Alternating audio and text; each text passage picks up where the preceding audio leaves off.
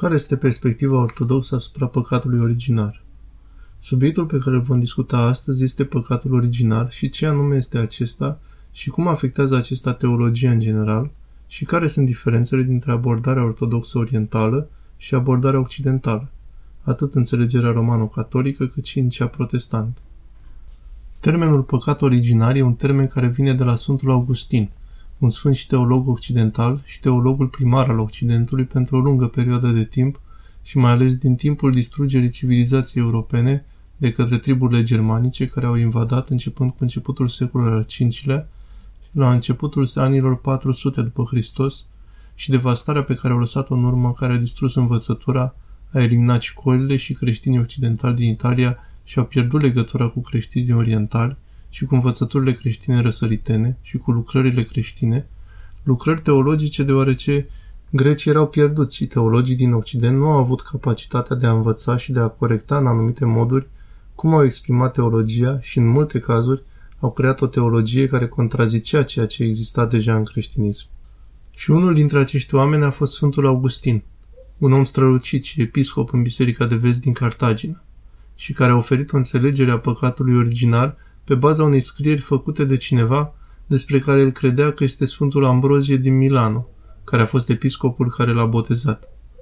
Dar de fapt savanții moderni îl consideră o persoană necunoscută și îi dau titlul de Ambrosiaster. Ambrosiaster introduce conceptul de traducianism, care este transmiterea păcatului lui Adam sau a păcatului originar, așa cum îl numește, de la Adam la copiii săi, de la tații la copiii lor prin sămânța taților. Totodată vorbim despre vremurile în care nu se înțelege cum se produce procreația și cum se naște o persoană, ceea ce nu este corect din punct de vedere științific, deoarece au crezut atunci că sămânța bărbatului este implantată în pântecele femeii așa cum este o sămânță obișnuită, plantată într-un câmp, și femeia chiar nu contribuie cu nimic la crearea noii persoane și totul vine de la bărbat. Deci Adam este cel care contribuie la întreaga umanitate. La copiii săi și bărbații sunt cei care transmit umanitatea lor copiilor lor și păcatul lui Adam este transmis din nou, așa cum am spus, de la un bărbat la altul și copiilor săi. Deci acest concept traducianist este nou pentru creștinism. Nu este prezent în creștinismul ortodox oriental, nu este prezent la părinții răsăriteni, la părinții greci. Pentru părinții greci și de asemenea pentru Augustin, înțelegerea este cum căderea lui Adam aduce căderea umanității, aduce o umanitate distrusă, o umanitate în care relația cu Dumnezeu este ruptă, o umanitate în care sunt trezite patimile și sunt introduse defectele în ființa umană și unde apare moarte, care este cel mai mare dintre efectele pe care păcatul lui Adam le are asupra descendenților săi. Deci toate ființele umane mor din cauza păcatului lui Adam. Dar Augustin a adăugat la toate acestea înțelegerea transmiterii vinovăției păcatului și a vinovăției lui Adam. Și prin urmare fiecare persoană nouă, fiecare copil care se naște, este condamnat cu adevărat la iad, cu excepția cazului în care sunt botezați. Și botezul este evenimentul și misterul sacramentului care curăță o persoană de această condamnare. Acum, Sfântul Ioan Gură de Aur, care vine la sfârșitul secolului al IV-lea, începutul secolului al V-lea, și în esență este contemporan lui Augustin, nu are o astfel de învățătură, dar ceea ce are sunt de fapt lucruri care sunt contrare înțelegerii lui Augustin. Și el argumentează pentru că într-un fel el știe că această idee a vinovăției transmisă a circulat, trebuie să fie auzit despre ea, se opune și o numește absurdă. Interesant este că Augustin a citit câteva dintre aceste texte ale Sfântului Ioan Gură de Aur, pentru că știa un pic de greacă, dar ne spune în mărturisirile sale că ura greaca, așa că nu cred că a citit în profunzime, deși a studiat. A crezut că Sfântul Ioan Gură de Aur spunea aceleași lucruri ca și el, dar de fapt era total diferit. Sfântul Ioan Gură de Aur condamnă înțelegerea că Dumnezeu va condamna vreodată o persoană pentru păcatul comis de altcineva. El spune asta foarte clar și de fapt spune că niciun judecător uman nu va condamna vreodată pe nimeni pentru păcatul altcuiva și cum ar putea Dumnezeu, care este cel mai drept dintre toți judecătorii, să facă așa ceva și să fie atât de nedrept. Așa cum am spus mai devreme, pentru că Augustin a fost teologul principal al Bisericii Occidentale timp de mai multe secole, în special în cei 400 de ani a ceea ce numim evul întunecat al Europei, învățătura sa a fost răspândită în Biserica Occidentală și aceasta a devenit fundamentul înțelegerii a ceea ce este condiția umanității și antropologia Bisericii Occidentale a fost cea care iese din această opinie augustiniană.